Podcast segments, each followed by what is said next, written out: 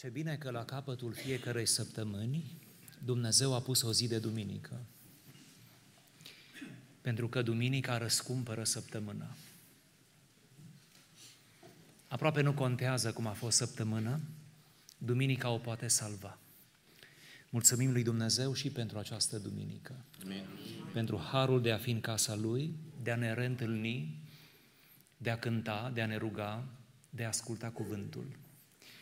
Este deprisos să vă spun că veșnicia va însemna o duminică fără sfârșit. O duminică fără să fie urmată de ziua de luni, ziua de care ne temem cel mai mult. Așa că adă, Doamne, ziua aceea. Deschidem scripturile pentru seara aceasta la Matei, capitolul 6, tocmai în predica de pe munte, citim de la versetul 7 până la versetul 13, iar undeva la versetul 9, o să vă dați seama unde, v-aș ruga să citiți împreună cu mine. Matei 6, versetul 7. Când vă rugați să nu bolborosiți aceleași vorbe ca păgânii, cărora li se pare că dacă spun o mulțime de vorbe, vor fi ascultați. Să nu vă asemănați cu ei, căci Tatăl vostru știe de ce aveți trebuință mai înainte ca să-i cereți voi. Iată dar cum trebuie să vă rugați.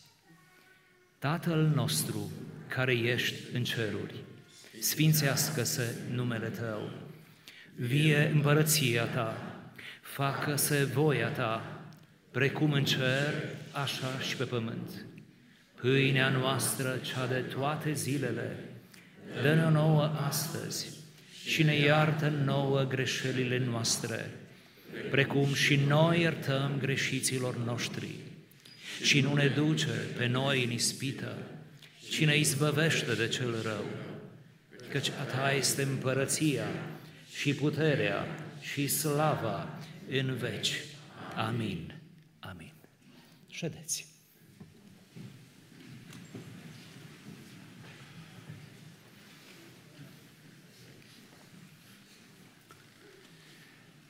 Rugăciunea Tatăl nostru, subiectul predicii mele din această seară, poate fi privită din mai multe unghiuri. Probabil cel mai obișnuit mod de a ne uita la această rugăciune este să o vedem de unde începe și unde se termină, adică să ne uităm la Tatăl nostru care ești în ceruri. E rugăciunea care nu urcă spre cer, ci care începe din cer. Și apoi coboară în intervalul acesta dintre cer și pământ, până pe pământ, cu ale pământului, cu mâncarea, cu relațiile, pentru a coborâ, am zice, până în lumea subpământeană, a tenebrelor, a iadului, pentru că se încheie rugăciunea, izbăvește-ne de cel rău.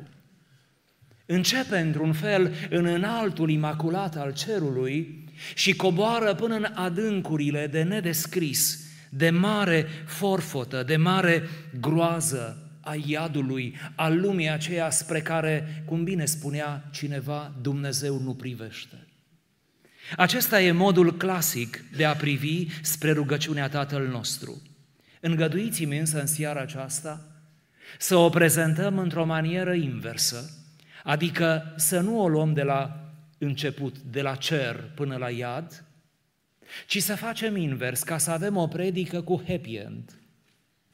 Și ca să o avem așa, va trebui să luăm petițiile rugăciunii începând de la sfârșitul ei, așadar vom începe din iad și vom tot urca până unde? Până în cer. Vom începe de la acea petiție finală care pentru noi va deveni prima și vom zice, izbăvește-ne de cel rău, pentru ca în cele din urmă să putem zice, Tatăl nostru care ești în ceruri. Putem să intitulăm acest parcurs Urcușul spre Dumnezeu. Urcușul spre Dumnezeu. Pentru că, citită în felul acesta, invers oarecum, această rugăciune atât de cunoscută, rugăciunea domnească, descrie șapte trepte ale sufletului care urcă spre Dumnezeu, nu doar în rugăciune, ci în viața de zi cu zi, în felul în care ne trăim fiecare dintre noi credință. Ca să ne familiarizăm cu acest parcurs, am să vă citesc cele șapte petiții în ordinea în care le predicăm. Puteți să ziceți amin după fiecare dacă simțiți. Numai dacă simțiți. Izbăvește-ne de cel rău. Nu ne duce în ispită. Ne iartă precum și noi iertăm. Pâinea noastră, dă-ne-o. Facă-se voia ta. Vie împărăția ta. Sfințească-se numele tău. Să le luăm pe rând. Prima treaptă, prima petiție, o putem numi eliberarea. Pentru că așa cum vedeți, în versetul 13, rugăciunea spune și ne izbăvește pe noi de cel rău, de sub puterea celui rău, ceea ce conduce spre noțiunea de eliberare, de dezlegare. Se pare că urcușul sufletului spre Dumnezeu, a oricărui suflet, indiferent din ce punct plecăm spre Dumnezeu, toți avem nevoie, mai ales la început, să ne dezlegăm, să ne eliberăm, să ieșim cumva din niște legături nevăzute, sufletești, puternice, care țin de lumea spirituală. Pentru că orice suflet fără Dumnezeu e legat, e încorsetat. Orice suflet care trăiește cu Dumnezeu e liber. Veți cunoaște adevărul, spunea Mântuitorul, și adevărul vă va face slobozi, vă va face liberi. Mântuirea este sinonimă cu libertatea. Dar libertatea aceasta nu e libertatea să facem ce dorim, evident, ci ne eliberăm de noi înșine, de propriile noastre legături și neputințe. Ascultați, vă rog, mărturiile celor care se convertesc din lume, cum zicem noi, deși toți trăim în lume. Toți trăim. Dar e o expresie, poate nu e cea mai fericită. Poate trebuie să fim prudenți cu expresiile devenite clișee. Dar cineva care în orice caz an de zile a trăit departe de Dumnezeu, de biserică, de cele sfinte, ba chiar s-a adâncit în păcat într-atât de mult încât a avut tot felul de adicții și a trecut prin tot felul de stări, prin tot felul de deznădejdi, de dezamăgiri, de lupte. Într-o zi se întâlnește cu Domnul și are loc ceea ce noi numim convertirea, Întrebați, vă rog, un asemenea om care trece printr-o convertire spectaculoasă și iese cumva din valea aceea prin care a tot trecut, din întunericul acela și vine la lumină și are să vă spună că înainte, înainte era rob, era captiv, era legat. Era cuprins și înfășurat de păcat și de o grămadă de temeri. Era nefericit la modul profund Sigur că toți trecem prin momente de nefericire, dar e una să treci prin momente, să te salvezi, să nu fie dominantă nefericirea și altceva să trăiești în starea aceea. Vă va spune de fapt că atunci când s-a întors la Domnul, a fost ca o eliberare. Sufletul lui, vorba psalmistului, a ieșit la larg și parcă acum avea spațiu, avea aer, acum în sfârșit s-a regăsit pe sine, i-a regăsit pe ceilalți și, împreună cu acestea, l-a regăsit pe Dumnezeu. Pentru că prima mișcare, dragii mei, și prima petiție pe care probabil că toți, într-un anumit fel, ar trebui să o facem din nou și din nou înaintea Domnului, este, Doamne, izbăvește-ne de cel rău. Cel rău aici nu este un concept, cel rău aici nu este un păcat, cel rău aici este o persoană, este diavolul, împotrivitorul, care luptă împotriva lui Dumnezeu și implicit împotriva sufletelor noastre. Știm cu toții, ba chiar simțim, Că de fapt acolo unde diavolul luptă cu Dumnezeu nu este cumva în eter, nu este într-o galaxie oarecare, ci diavolul luptă cu Dumnezeu tocmai pe tărâmul inimii noastre, a vieții noastre. Când zicem izbăvește-mă de cel rău, oare ce cerem de fapt? Oare la ce ar trebui să ne gândim când ne gândim la cel rău? Dacă spune izbăvește-mă de sub, scoate-mă, înseamnă că e o mare putere a celui rău. Înseamnă că cel rău are putere. Și poate una dintre marile iluzii pe care le putem trăi este să subestimăm puterea celui rău, să o subestimăm. Uneori mă îngrijorez când cântecele noastre prea frivole, prea frivole uneori. îl iau cumva în derâdere pe cel rău, pe diavolul. Uneori cântăm, ba chiar pe la predici, rostim tot felul de lucruri care parcă nu conștientizăm despre ce vorbim. Un pic de respect, un pic de atenție. Cel rău are putere, atât de mare putere încât numai Dumnezeu te poate izbăvi de sub puterea celui rău. Atât de mare putere. Încât om nu poate scoate un alt om, încât tu pe tine, eu pe mine, nu mă pot scoate, chiar dacă vreau, de sub puterea celui rău. Ce înseamnă puterea celui rău? Un creștin care spune, izbăvește-mă, Doamne, de rău, el de fapt ce spune? Cred că sunt cel puțin trei forme, trei forme de influență a celui rău în viața unui creștin, posibile. Aș vrea să încep cu ce este mai grav și apoi cu ceva ce este mai puțin grav. Probabil cea mai gravă formă este posedarea celui rău, să fii posedat de diavol. Ce înseamnă posedat? Ne putem gândi, sigur, pentru comparații, la acele episoade de exorcizare din Evanghelii, în care oameni care fuseseră cândva întregi la minte, care fuseseră cândva în relații bune cu semenii, care erau în societate oameni respectabili, probabil cândva, care se născuseră într-o familie unde au fost doriți, unde au fost acceptați, unde au fost crescuți cu o anumită educație, cu o anumită bunăstare, au ajuns să-și facă tăieturi, au ajuns să umble dezbrăcați, au ajuns să doarmă prin morminte, citez din Evanghelii, nu? Și Isus îi găsește în niște locuri și într-o stare degradantă. Pentru că atunci când spunem posedarea celui rău, ne referim la oameni asupra cărora diavolul are o asemenea putere, o asemenea putere, încât ei își pierd mințile, își pierd noțiunea, pierd realitatea și își pun în pericol propria viață și pun în pericol viața celorlalți. Situații din acelea cu totul dramatice și înfiorătoare, în care cineva nu mai știe de el și în care e în stare să facă orice, trebuie tot timpul supravegheat. Posedarea înseamnă, dacă vreți, influența cea mai puternică pe care diavolul o poate avea în mod progresiv, dar în cele din urmă o poate avea în viața unui om. Știți care e vestea bună cu posedarea? Într-o generație, puțini sunt posedați. Puțini. Slavă Domnului că puțini. Mereu ei vor fi în minoritate. Majoritatea nu sunt posedați. Dar câțiva sunt. Puțini, dar suficienți ca să ne aducă aminte în fiecare generație ce mare putere are cel rău. Și cum mintea, sufletul, trupul, cum totul poate fi degradat și compromis, cum totul pare că nu mai are nici o șansă de reabilitare.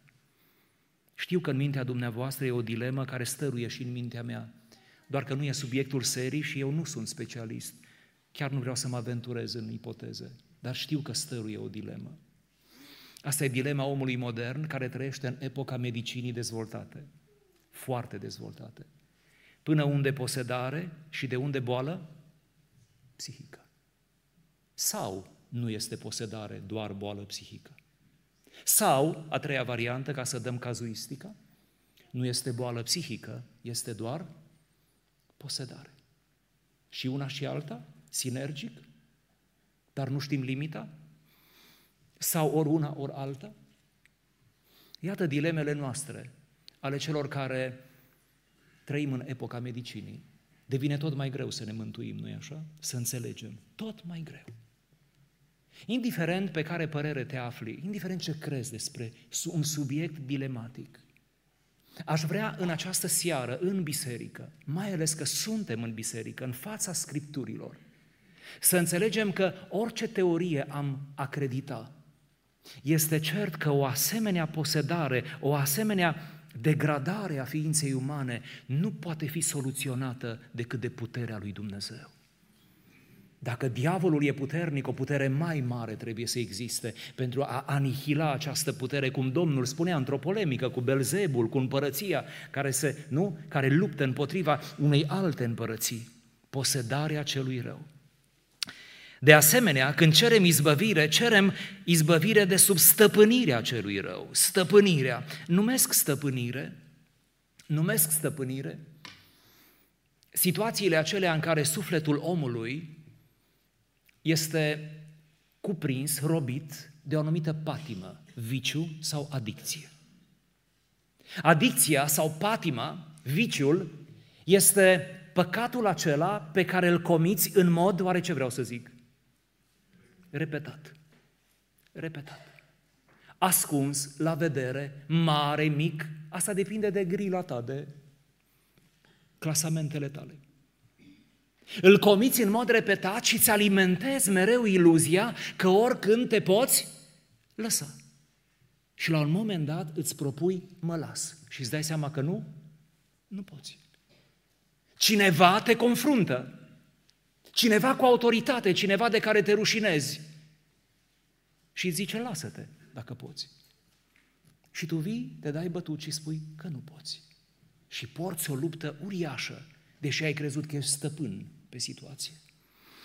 E bine, dacă în cazul posedării puțini sunt posedați într-o generație, în cazul stăpânirii celui rău prin viciu, aici deja se înmulțesc oamenii, se înmulțesc creștinii.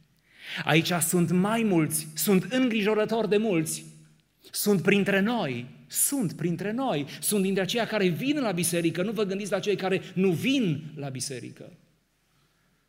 Ca să știți ce cred eu despre aceștia, ca să știți ce cred, vreau să afirm, aceia care vin la biserică și sunt și în seara aceasta printre noi, e bine că au venit.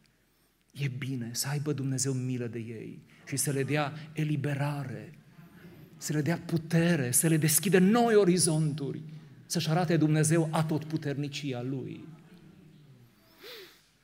În fine, când zicem izbăvește-mă de cel rău, zicem izbăvește-mă de sub influența celui rău. Influența celui rău. Numesc influență, dragii mei, gradul acela de ispitire sau maniera aceea a celui rău de a ne ispiti zilnic și de a ne ispiti în multe feluri. Și cu diferite grade de intensitate. Numesc influența celui rău stimuli, stimuli uh, imorali din lumea în care trăim, din spațiile în care ne mișcăm, fie reale, fie virtuale și în toate aceste spații este o cantitate uriașă de rău, de rău moral. Și trăim într-o lume invadată de rău, invadată nu de răul natural, nu doar de calamități, de mai știu eu ce, ci de răul moral, cea mai teribilă formă de rău. Iar sub influența acelui rău, cam toți ne aflăm. Asta, asta am zis cam toți ca să nu zic cum. Toți. Dacă în primele două categorii erau mai puțini și apoi mai mulți, în a treia categorie suntem toți. Și dacă nu ești în primele două categorii, ce bine că nu ești, vei fi mereu ispitit și sub această permanentă influență, sub ispita celui rău. Deci oricare de aici trebuie să zicem, izbăvește-mă de cel rău. A doua petiție este protecția, sau o putem numi protecția după eliberare. Zice așa de frumos rugăciunea, nu ne duce pe noi în ispită. Aici sigur că trebuie să facem o paranteză exegetică pe care mă străduiesc să nu o fac prea, prea lungă, adică să nu fac din ea o acoladă, să rămână o paranteză. Aș vrea să nu fac acolade în seara aceasta. Aici se ridică întrebarea clasică cu care toți am crescut, și eu. Cum adică, cum adică nu ne duce pe noi în ispită? Dar ce Domnul poate să ducă în ispită? Atât de mare a fost ispita cu această ispită, încât unii traducători, nu neapărat români, mai îndrăsneți, românii nu sunt așa îndrăsneți, ceea ce e bine, dar unii mai îndrăsneți au pus în ediții recente, în traduceri recente ale Scripturii, au îndrăznit, eu zic că e o mare îndrăzneală, prea mare, să interpreteze ei acolo spunând și nu ne îngădui pe noi, Doamne, să ajungem în ispită sau ceva de genul acesta, vrând cumva să ia apărarea cui? Lui Dumnezeu. Cum e posibil să lași vorbă rea de Dumnezeu? Adică Dumnezeu să ducă omul în ispită. Cum e posibil? Și au umblat în text. Și vreau să vă spun că îndrăzneala lor, din punct de vedere filologic, este prea mare. Iar adevărații traducători o condamnă și spun că nu-i voie să umblăm la modul acesta în text. Adică să dăm deja din traducere explicația, nu-i voie. Lăsăm traducerea cum e textul și după aceea dăm explicația. Nu umblăm la text. Cum adică nu ne duce pe noi în ispită? Și noi, pentru noi, când vine vorba de ispită, de cuvântul acesta, toți ne gândim la ispită din punct de vedere moral, adică ceva ce e rău sau s-ar putea să fie cum? Rău. La răul moral. Doar că vedeți, Limbajul Noului Testament cunoaște mai multe cuvinte pentru ispită, iar cel folosit aici, iar cel folosit aici nu are un conținut moral și a ne duce în ispită, că Dumnezeu ne duce în ispită, nu e sinonim, nu ne duce pe noi în păcat. Nu e sinonim, nu are o conotație morală. Cuvântul de aici, nu stau să vi-l mai spun ca să nu facem paradă de cuvinte pe care oricum le uităm, dar credeți-mă, cuvântul de aici e mai degrabă ispită în sensul de probă, de încercare, examen, test.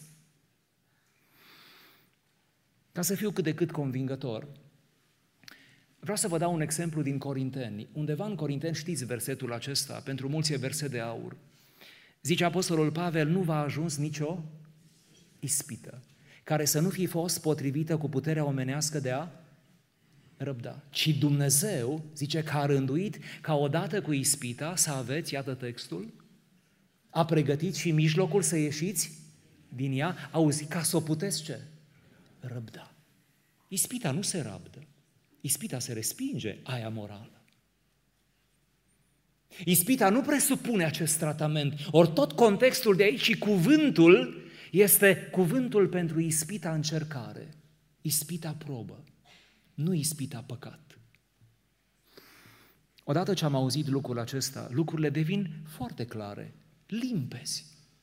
E corect, cum spune textul, nu e nimic incorrect aici, nu e o greșeală de traducere sau nu e o greșeală de transcriere, nu? Cum Noul Testament a trecut prin atâtea transcrieri și manuscrise. Nu, nu e o greșeală. Când zicem, nu ne duce, Doamne, pe noi în ispită, noi zicem, Doamne, nu ne duce într-o încercare atât de mare, într-o probă atât de mare, într-un cuptor atât de arzător, încât să nu putem supraviețui, încât să nu putem ieși. Nu mă încerca prea tare, este cumva o rugăciune care are de-a face nu cu nepăcătuirea, ci cu protecția. De aceea am zis că această petiție poate să stea sub cuvântul protecție și când spunem nu ne duce în ispită, zicem, Doamne, dozează bine flacăra cuptorului. Doamne, tratează-mă cu milă când mă încerci și încearcă-mă în așa fel încât să pot ieși biruitor prin încercare, încât să pot supraviețui. Iar din punctul acesta de vedere să recunoaștem, iubiți credincioși, nu ne temem numai de păcat. Bun, prima dată ne temem de păcat, să nu păcătuim. Dar ne temem totuși și de încercare, de un cuptor prea grozav. Nu vreau să vă întristez, priviți vă rog cu zâmbet pe ceea ce vă spun. Ascultați cu zâmbet. Nu e așa că avem fiecare câteva încercări de care ne temem și zicem să nu mi se întâmple, că n-aș putea trece. N-aș putea face față. Și uneori de ce ne temem mai mult?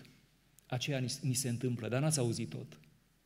Uneori nu ni se întâmplă de ce ne temem, ci se întâmplă lucruri mai grave, mai grele, decât ne-am putut imagina ca să ne temem. Nu odată am auzit în mediul nostru penticostal și asta e ceva comun între noi și ar fi bine să rămână așa. Asta e de bine. Arată o anumită, un anumit specific. Nu odată am auzit spunându-se, am avut o descoperire, o profeție, că va veni o încercare pentru mine și imediat m-am gândit la o boală, la un cancer. Dar nu, frate, n-a venit cancerul. Așa necaz am avut în familie și mi-a povestit ce necaz, dar nu de boală. Încât crede-mă că prin ce trec acum, cred că e mai grav decât cancerul. Cred că e mai apăsător. Mai apăsător. O mamă mi-a povestit cu mult timp în urmă, nu e din Oradea, Nu faceți cercetări. O mamă credincioasă, soție și mamă, cu copii mari. A avut o asemenea descoperire și nu la multă vreme soțul ei, aproape subit, a plecat. La o vârstă relativ tânără, a plecat. Și ea a crezut, acum s-a împlinit. Și au mai trecut câțiva ani. Așa încercare a avut în familie cu unul dintre copii, copii mari. Așa încercare, așa o complexitate, așa o... încât a zis, nu, nu atunci s-a împlinit. Acum s-a împlinit. Nu vreau să vă întristez. Cum aș vrea asta? Vreau doar să știm că e legitim și e de bun simț, e o smerenie, ca să-i spunem Domnului din când în când, Doamne, nu mă duce pe mine în ispită. Nu mă pune în fața unui fapt, în fața căruia aș putea să clachez, să te uit, să blasfemiez, să stric tot. Doamne, Doamne, cu milă încearcă-mă. Doamne, ai milă de mine, dar să cerem cumva înainte. Vreau să fiu sub protecția Ta în marile mele încercări. Atunci când spunem nu ne duce în ispită, invocăm bunăvoința lui Dumnezeu, invocăm suveranitatea Lui, invocăm de asemenea susținerea Domnului. Cumva îi spunem Domnului, acum suntem cu gândul la cei trei tineri care au intrat în cuptor, îi spunem Domnului cumva dinainte, Doamne, noi intrăm în cuptor, dar te rugăm, te rugăm, intră și Tu cu noi. Și Domnul a intrat cu ei.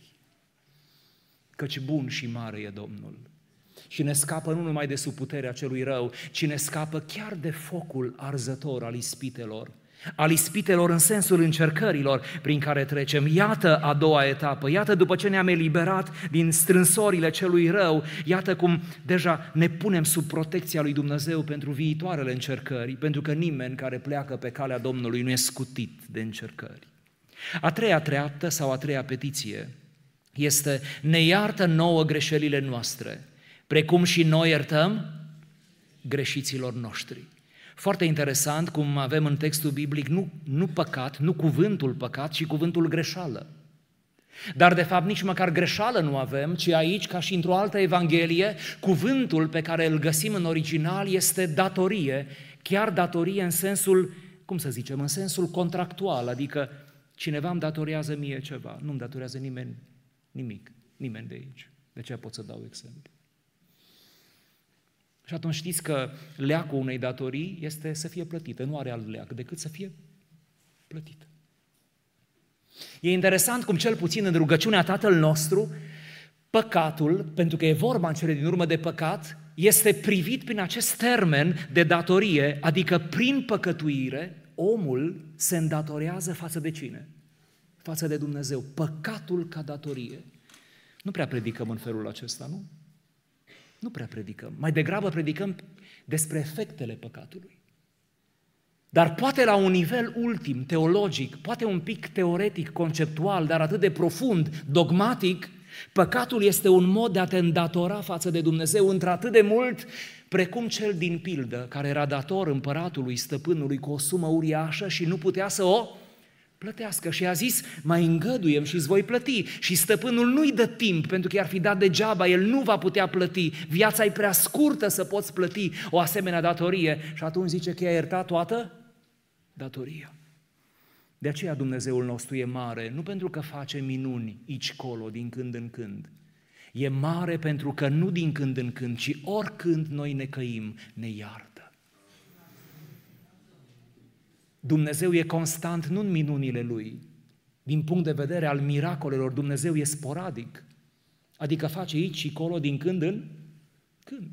Știu că nu-i comod să recunoaștem asta, dar hai să recunoaștem. În puterea Lui, în măreția Lui, Dumnezeu acționează sporadic, acționează atât de neînțeles încât nu înțelegem nici de ce nu-i vindecă pe cei care nu-i vindecă, dar țineți-vă bine, nu înțelegem nici de ce i-a vindecat pe cei pe care i-a vindecat. Nu înțelegem. Iar cei care au fost vindecați în mod miraculos de o boală reală și apoi vindecarea s-a dovedit medical, aceia, dacă sunt ce trebuie, ei înșiși recunosc că nu găsesc un motiv pentru care au fost vindecați. Ceea ce arată că e numai mila lui Dumnezeu. Numai mila lui Dumnezeu.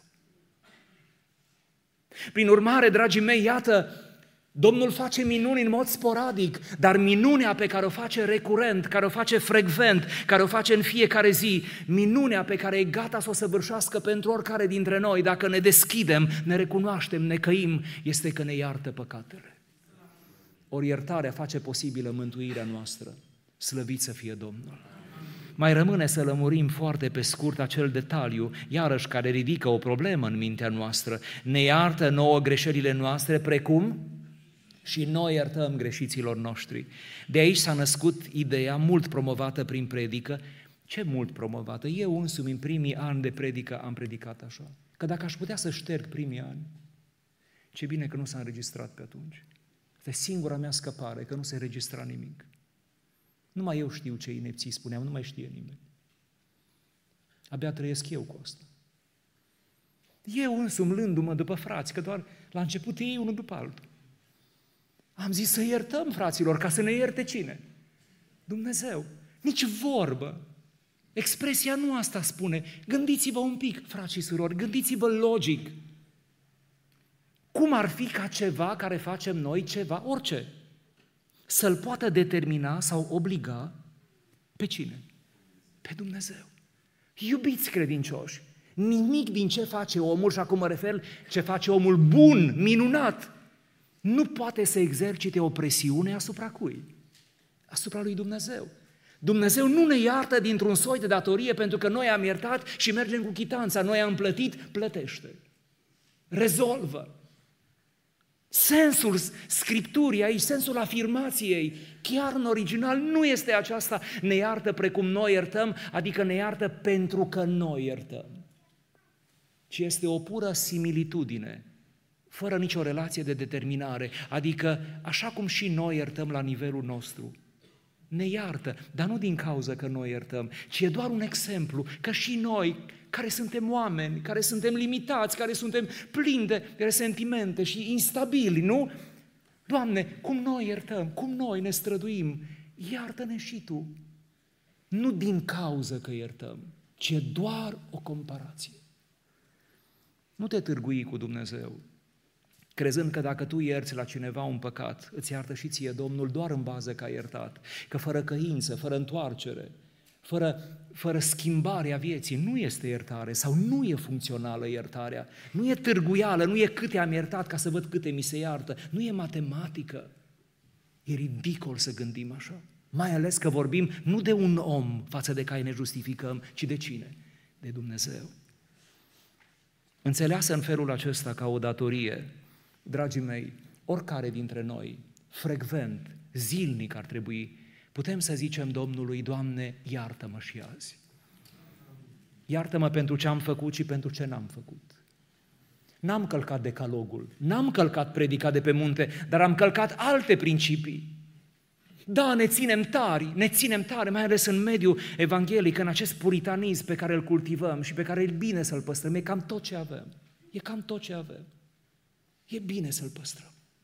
Da, n-am călcat, n-am făcut lucruri flagrante, grosolane, să fiu arătat cu degetul, să fiu ridicat în picioare în biserică, să fiu chemat, nu știu, la comitet sau unde să fiu. Da, n-am făcut, dar știe conștiința mea câte am făcut. Știu eu câte atitudini greșite am avut, știu eu ce apucături am avut, știu eu ce aș fi vrut să fac și n-am făcut, de rușine, de frică, n-am avut ocazia, dar poate că făceam. Nu facem tot răul de care suntem în stare, să nu avem impresii prea bune despre noi. Nu-l facem pe tot, din motive diferite. Nu-l facem pe tot. Suntem în stare să facem mai mult rău decât facem. Și din diferite pricini, uneori foarte conjuncturale, nu-l facem. Că nu ne iese, că ne temem, etc. Nu-l facem din anumite calcule. Dar putem face mai mult rău decât facem.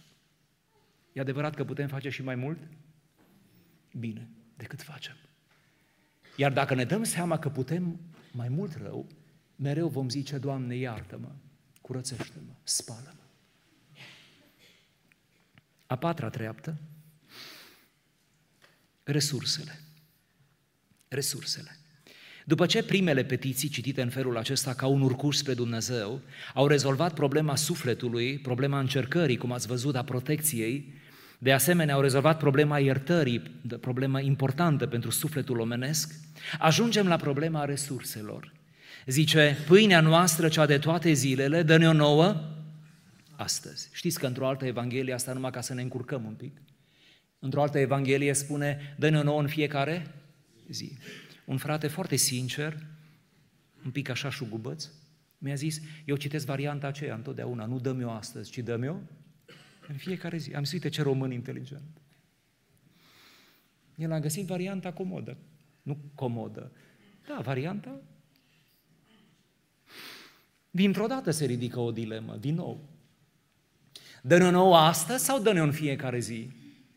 Când ne rugăm cu această rugăciune, oare, oare ce credem noi sau ce ar trebui să credem despre modul providențial în care Domnul se ocupă de resursele noastre pământești? De purtarea aceasta de grijă la nivel pământesc. Câtă vreme nu e așa, în plină modernitate cum suntem, doar noi am muncit pentru banii aceia, doar noi am alergat toată luna ca să avem ce pune pe masă. Și ați văzut cum apare noi, eu. Mi-a plăcut o propoziție, ce am citit-o cândva într-o carte. Un om al lui Dumnezeu, un teolog însemnat, zicea, ar trebui de câte ori ne așezăm la masă acasă, să ne considerăm invitații lui Dumnezeu la masă. Dar nu prea se întâmplă asta. Atât de mult umanism avem în noi, deși nu știm că-l avem. Atâta eu și egocentrism avem în noi, deși nu-l afirmăm. Încât chiar credem că avem anumite merite, dar spunem mereu că nu avem.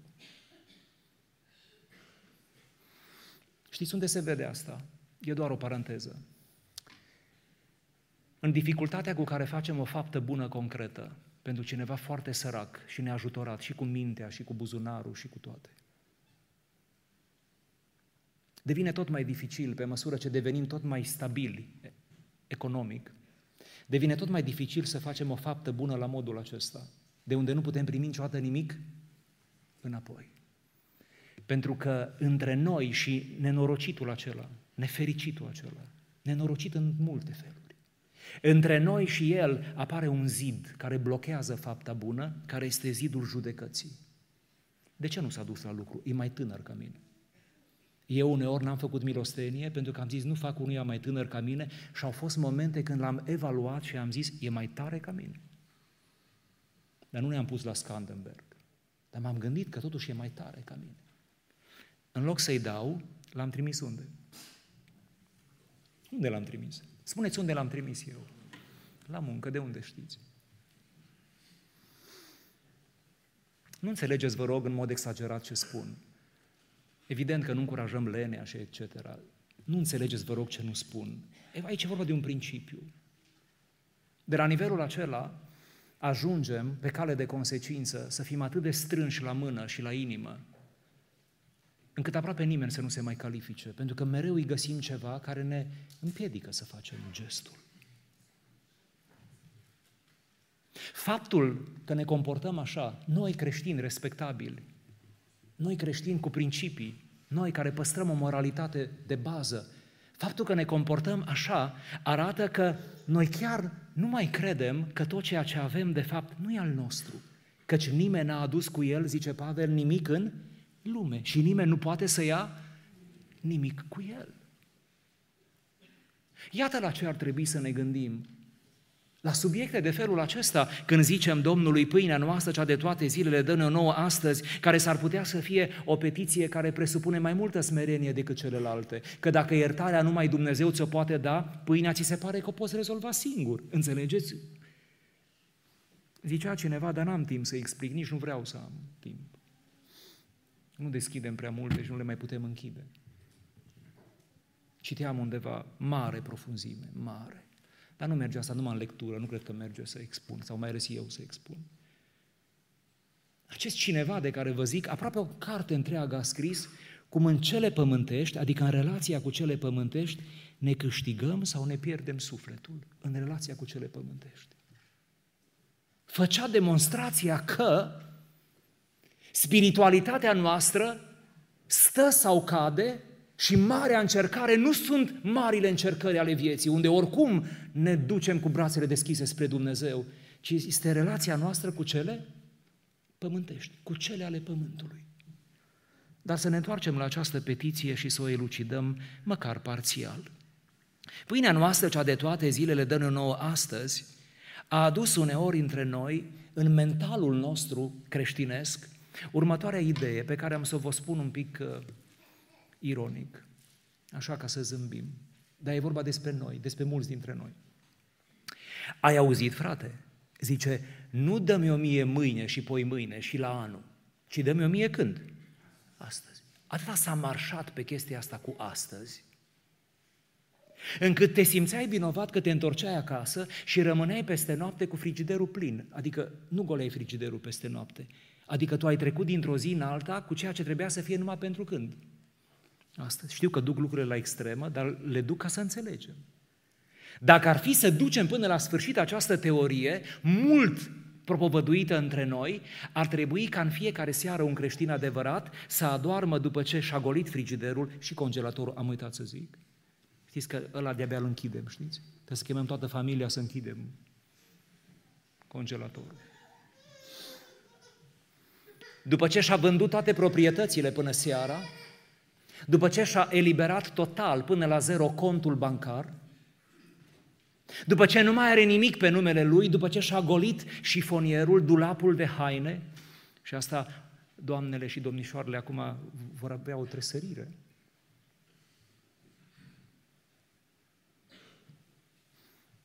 După ce casa însăși nu va mai fi pe numele lui, pentru că el trăiește la scara unei zile, pentru că așa zice, resursele pământești sunt pentru astăzi. Și dacă pentru astăzi, Confruntați, vă rog, pe cine mai auziți că vorbește așa, confruntați-l cu dragoste la sfârșit, spunându-i, frate, să te grăbești să rezolvi până la 12 tot ce ai predicat. Apoi, lasă-ne să știm că și noi vom face asta. Apoi.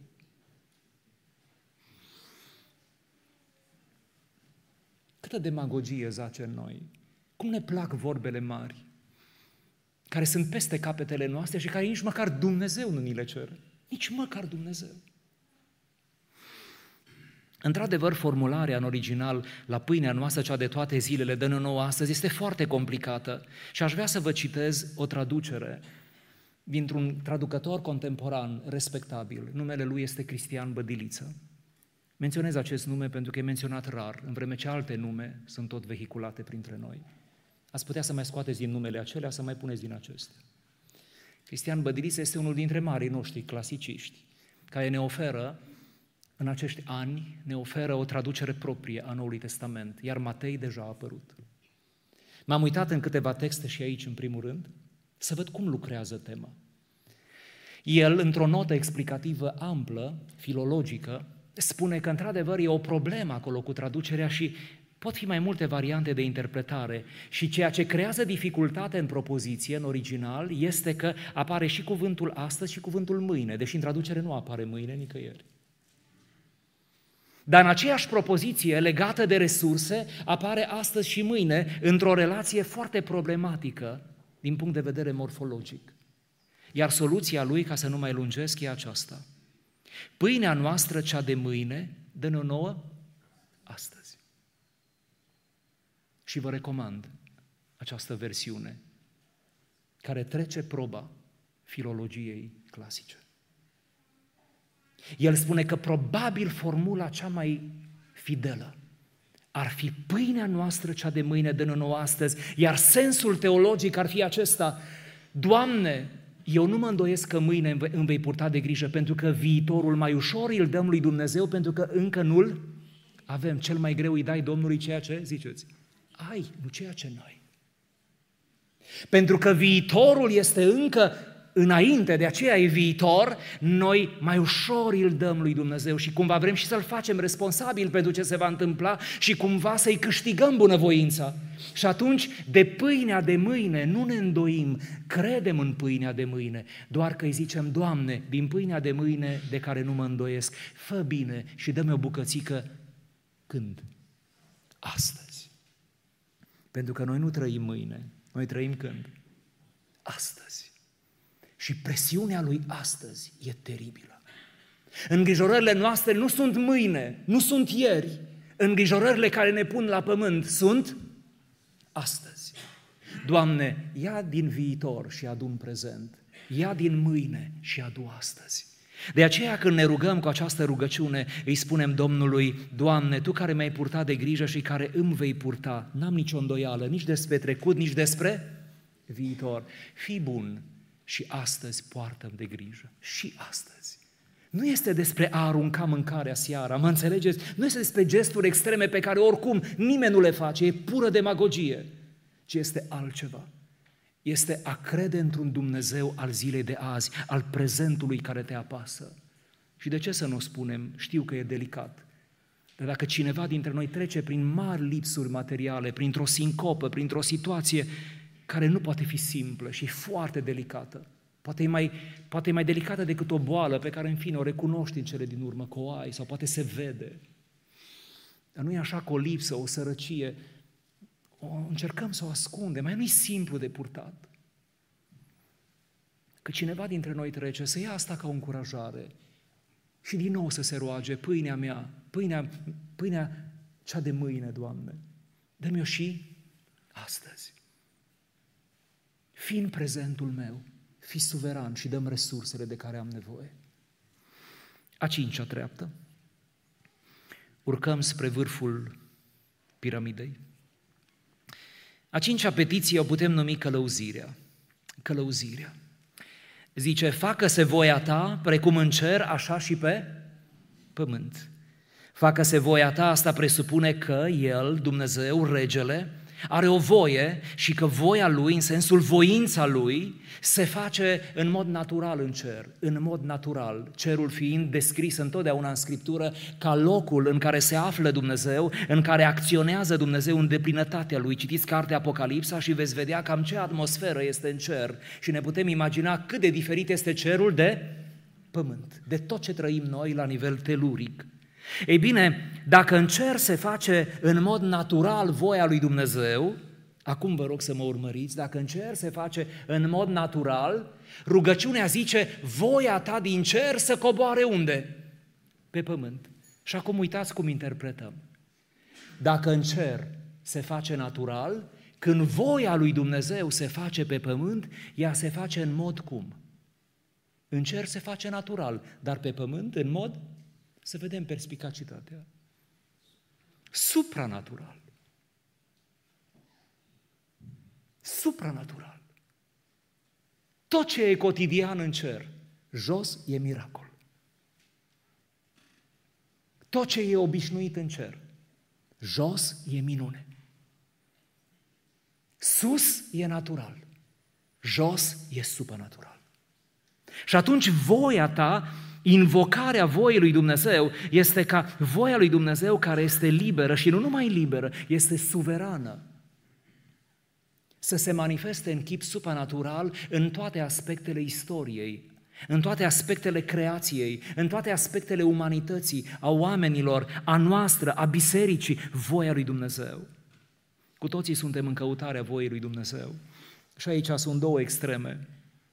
Vi le spun pe scurt prima extremă a celor aroganți, zic eu, cu nasul pe sus, care n-au priceput aproape nimic, deși umblă ei la biserică, care spun că ei n-au nevoie ca să afle voia lui Dumnezeu, că tot ce simt ei în mod, în mod automat da, este voia lui Dumnezeu. Atâta sunt desigur pe ei că te înspăimântă. Eu mă îndoiesc uneori de lucruri foarte, foarte duhovnicești. Dar nu vă luați după mine. Poate nu-i bine nici ca mine. Eu țin câte o predică și mă îndoiesc dacă aceea trebuia să o țin. Deși doar n-am vorbit prostii. Sper. Sper. Eu pun la îndoială și după ce fac un lucru, îl pun la îndoială. Ce să zic înainte? Ce să zic înainte? Ba chiar, și ce zic acum, chiar asta vreau să rămân așa, nu vreau să mă schimb. Ba chiar cu cât vin mai mulți la mine după o predică să-mi spună ce minunat a fost, mai mult o pun la îndoială. Nu știu de ce, dar aici nu vreau să mă schimb, că am văzut că mă smerește. Că mi se pare că prea au înțeles-o toți și nu, poate n-a fost ce trebuie. Poate nu trebuia să o înțeleagă așa de mulți. Poate era numai pentru câțiva. Dar eu n-am știut să o spun. O extremă este extrema arogantă. Să crezi că tot ce faci tu, tot ce vrei tu, în mod automat, pentru că tu ești tu, e voia lui Dumnezeu. Cealaltă extremă este extrema slăbiciunii, a neputinței, a îngrădirii mintale. Să ajungi până acolo, asta se numește obsesie. Cuvântul ar fi obsesie. Încât aproape să fii paralizat, să nu mai faci aproape nimic, nimic, din câte ar trebui să faci ca om, ca și creștin, ca să nu mai faci aproape nimic, că nu știi dacă e sau nu e ce. Voia lui Dumnezeu.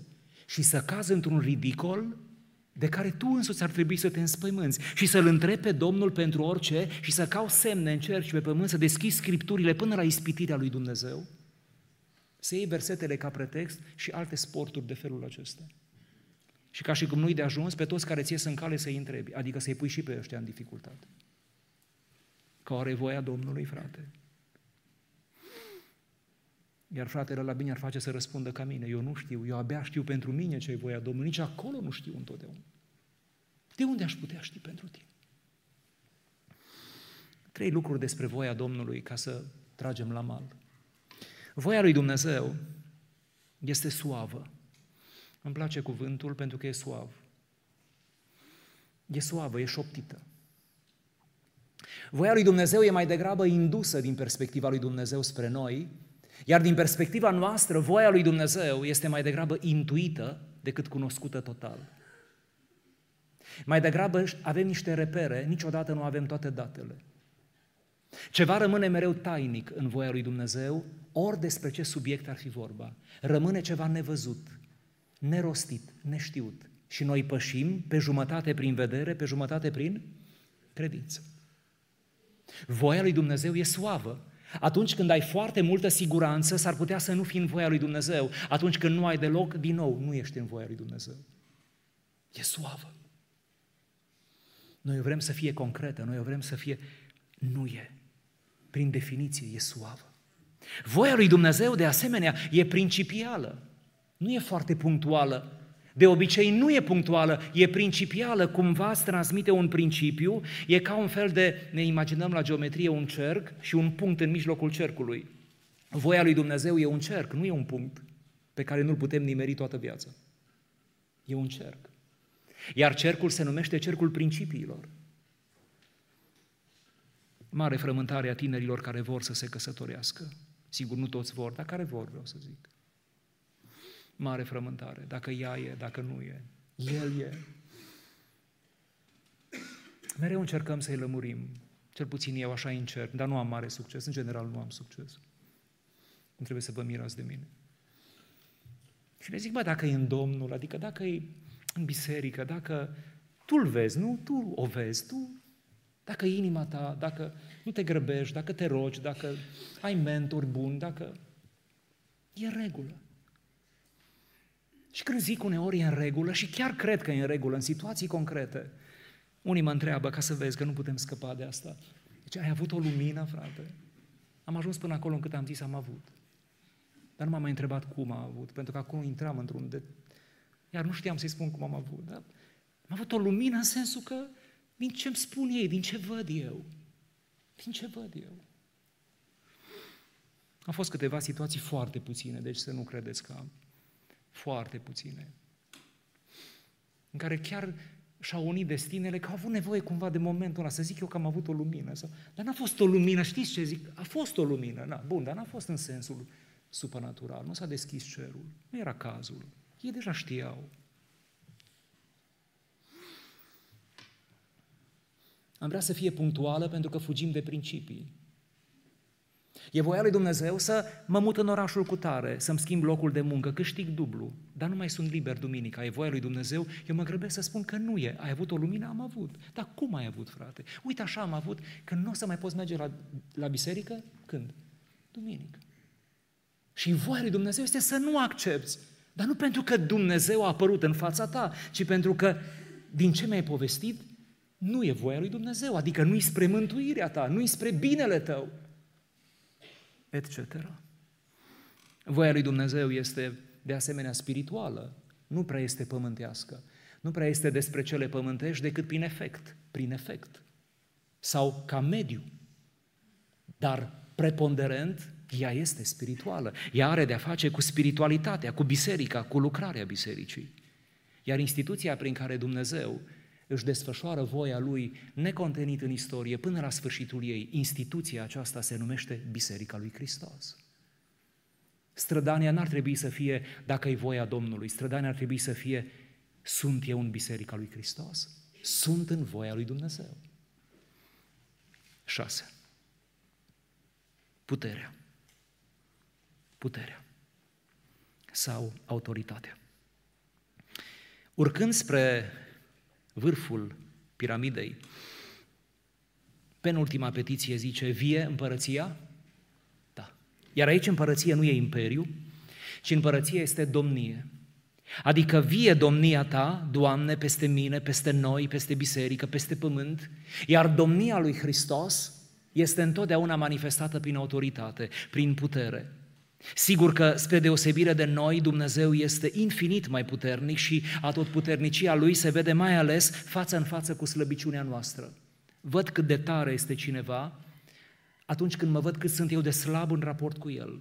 Văd cât de puțin cunosc în raport cu cineva foarte erudit, adică mereu prin comparație. Avem nevoie de comparație. Ei bine, comparația ne ajută, iubiți frați și surori, să vedem că în domnia lui Dumnezeu, în domnia lui Hristos, se ascunde autoritate, se ascunde putere. Și pe măsură ce avem aceste petiții și urcăm în urcușul nostru spre Domnul, ajungem și la rugăciuni de un asemenea rafinament, care nu mai au ceva concret, adică o cauză concretă, știți, ceva ce ne arde, ci care duc la acest nivel spunând, Doamne, nu numai pentru mine și familia mea, cum te-am tot rugat, Doamne, peste întreaga biserică, peste oraș, peste lume, vie domnia Ta, vie împărăția Ta. Înțelegeți? Că nu mai e ceva precis, nu mai e ceva din care noi să câștigăm ceva, ci cumva invocăm autoritatea lui Dumnezeu în raport cu tot ce se întâmplă pe pământ și în istorie. Oare mai putem crede în asta? Să ne dea Domnul credință mai mare. Să credem că, deși trăim vremuri foarte grele, să credem, iubiți frați și surori, să credem că puterea lui Dumnezeu rămâne mereu superioară și că Dumnezeu va avea și are ultimul cuvânt. În fine, a șaptea și ultima treaptă, supremația. Supremația. Sfințească-se numele Tău. Și aici s-ar naște întrebarea, cum adică sfințească-se? Adică Domnul are nevoie să fie azi mai sfânt decât ieri și mâine mai sfânt decât azi? Nu. Citim despre El că este de trei ori sfânt. Aici sfințească-se nu are conotație morală, nu are cum să aibă în raport cu Dumnezeu. Aici sfințească-se are sensul primar, acela de sfințire, adică de punere de o parte. Și când zicem sfințească-se numele tău, zicem evidențieze-se numele tău mai presus de orice nume.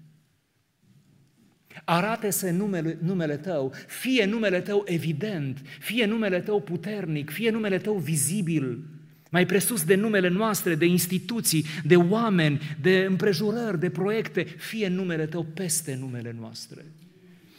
Și iată, iubiții mei, urcând în felul acesta pe calea rugăciunii, Pornim de la rugăciuni foarte concrete care privesc izbăvirea sufletului și a trupului nostru, a relațiilor noastre și urcăm spre rugăciuni de un asemenea rafinament și maturitate. Dacă vreți, urcăm pe calea rugăciunii până la ființa lui Dumnezeu, pentru că ajungem la numele Tău, care este ființa lui Dumnezeu. Pornim de la nevoile noastre cele mai concrete, mai aprige, mai agonizante, ca să ajungem în vârful rugăciunii cumva, aproape de inima lui Dumnezeu. Nu-mi rămâne decât să mai citesc încă o dată aceste petiții în ordinea în care le-am predicat, iar dumneavoastră să încuvințați. Izbăvește-ne de cel rău. Nu ne duce în ispită. Ne iartă precum și noi iertăm. Pâinea noastră, dă-ne-o. Facă-se voia ta. Vie împărăția ta. Sfințească-se numele tău